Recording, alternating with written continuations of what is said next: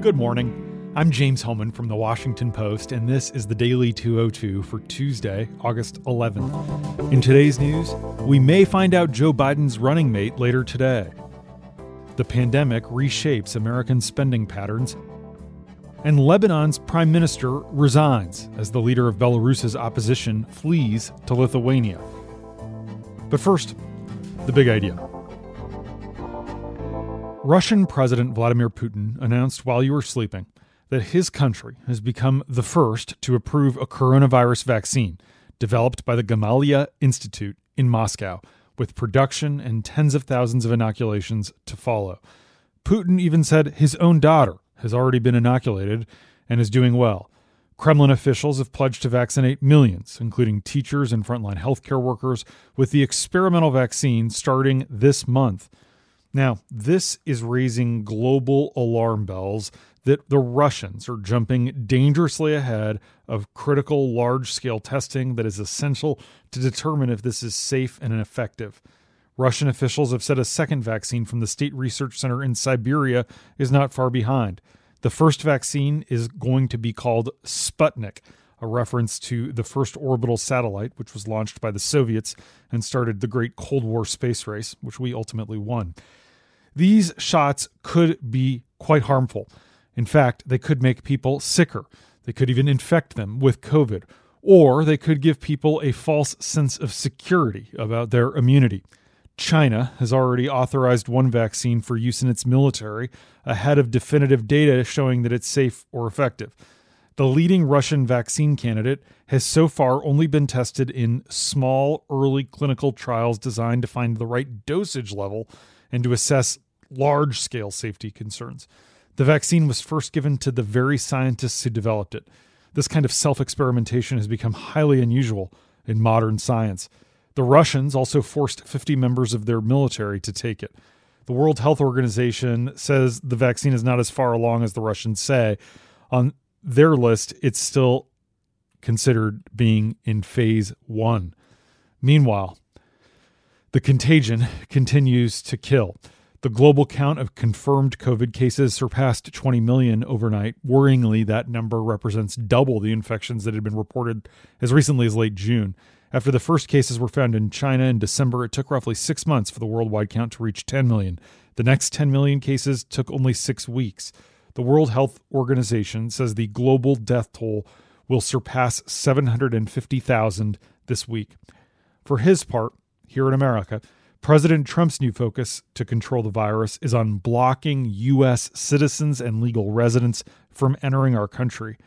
White House officials have been circulating a draft proposal that would give U.S. border authorities the extraordinary ability to block U.S. citizens and permanent residents from entering the country from Mexico, not other countries, if they're suspected of being infected with the virus.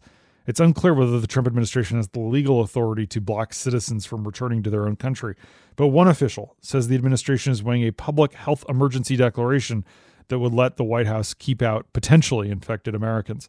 Medical experts have been warning the administration that this restriction would make little, if no difference in controlling the pandemic because widespread community transmission already is occurring in the United States. And in fact, our outbreak is the world's worst, worse than Mexico's. We have more than 5 million confirmed cases. This and other factors make for sharp dissent within the Trump administration about the plan to keep sick Americans from traveling back into the country. And that's the big idea. Here are three other headlines that should be on your radar this Tuesday. Number one, supporters favoring a black woman as Joe Biden's running mate made a final push before his impending announcement. More than 100 prominent black men released a strongly worded open letter on Monday warning Biden that not picking an African American woman could cost him the election. The signatories of that letter included rapper Sean Diddy Combs, radio show host Charlemagne the God, Cedric the Entertainer, TV personality Van Jones, Bishop William Barber, and civil rights attorney Ben Crump, among others. The letter followed a similar public statement from more than 700 black women leaders on Friday, who are also trying to box Biden in and challenged the quote relentless attacks on black women and our leadership abilities that have accompanied the running mate search. Now, the two black women that Biden has been most seriously considering in the home stretch are Senator Kamala Harris from California, who's been widely considered the frontrunner for weeks now, and former UN ambassador under Barack Obama, Susan Rice. Biden also spoke directly with Michigan Governor Gretchen Whitmer, who is white, earlier this month.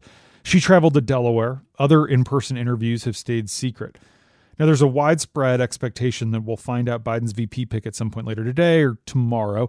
The presumptive Democratic nominee has been holed up at his vacation house in Rehoboth Beach, Delaware, making up his mind. Annie Linskey has been staking out Biden's $2.7 million vacation home, watching him come and go for bike rides and to attend Mass. Three black Suburbans were parked out front yesterday. Dolphins spring out of the water in the early morning. As the day warms, beachgoers take their place in the waves. And for those lying on the shore, there's a small plane flying down the coast with a banner advertising Shark Week. A few months after buying the property in 2017, the Bidens spent about $44,000 putting in a pool. Biden hasn't been strolling down Rehoboth's famous mile long boardwalk, but if he did, he'd find that the political merch in beach adjacent shops is largely pro Trump. Teenage girls were seen this weekend interrupting their sunbathing to write Trump 2020 in the sand. And for his part, President Trump said yesterday that he plans to deliver his Republican convention acceptance speech the Thursday after next, either from the White House or Gettysburg, Pennsylvania. Number two, the consumer goods maker Church and Dwight expanded manufacturing capacity to produce more Arm and Hammer laundry detergent to keep up with surging demand during the pandemic.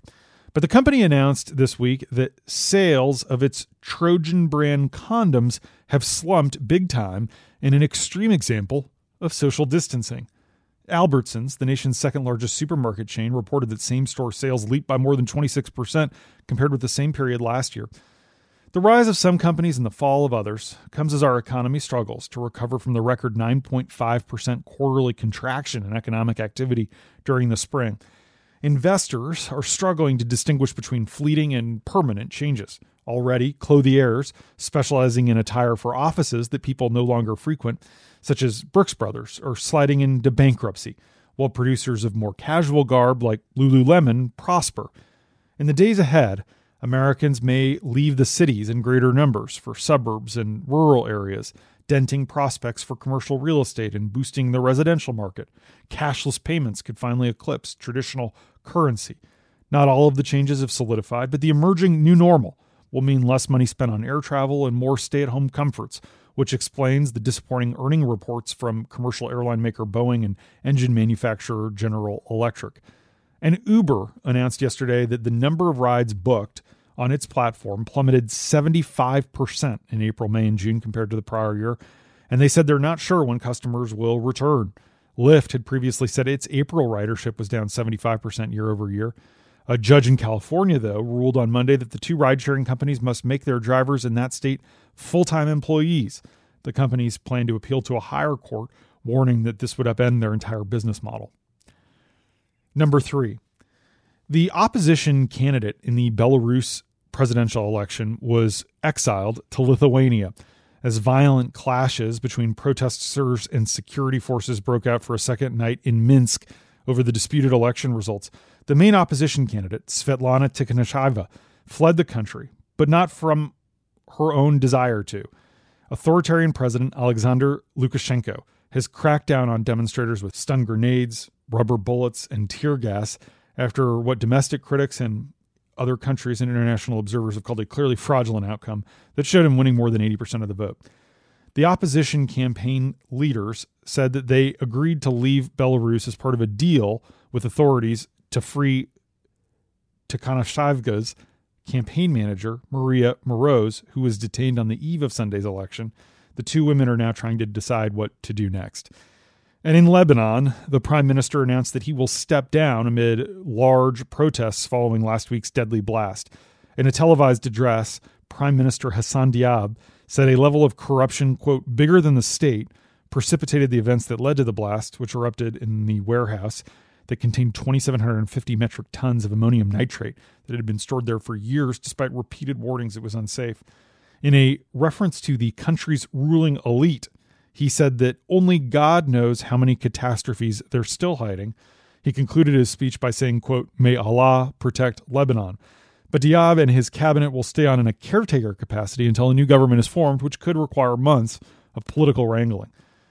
As he announced his resignation, there was little celebration among demonstrators in Beirut's Martyrs Square, the central convening spot for the protests. People thronged the downtown streets for a third day as security forces used tear gas to push them back. And that's the Daily 202 for Tuesday, August 11th. Thanks for listening. I'm James Hohmann. I'll talk to you tomorrow.